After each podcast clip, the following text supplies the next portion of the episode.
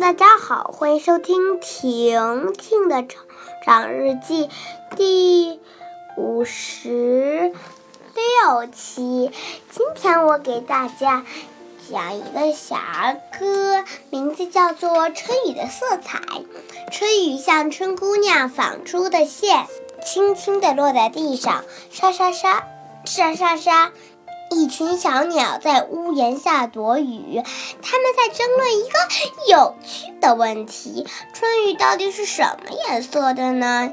小白鸽说：“春雨是无色的，你们接几滴瞧瞧吧。”小燕子说：“不对，春雨是绿色的，你们瞧，春雨落在漂亮的草地上。”草地绿了，春雨落在长长的柳树上，柳树绿了。小麻雀说：“不对，春雨是红色的。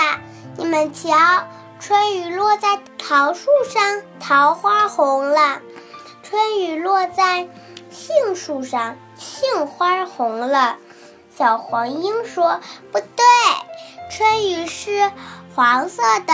你们瞧。”春雨落在油菜地里，油菜花黄了；春雨落在蒲公英上，蒲公英花黄了。春雨听了大家的争论，吓得更欢了，沙沙沙，沙沙沙。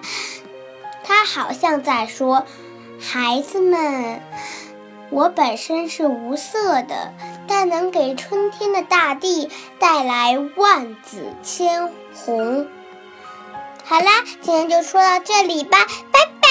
嗯。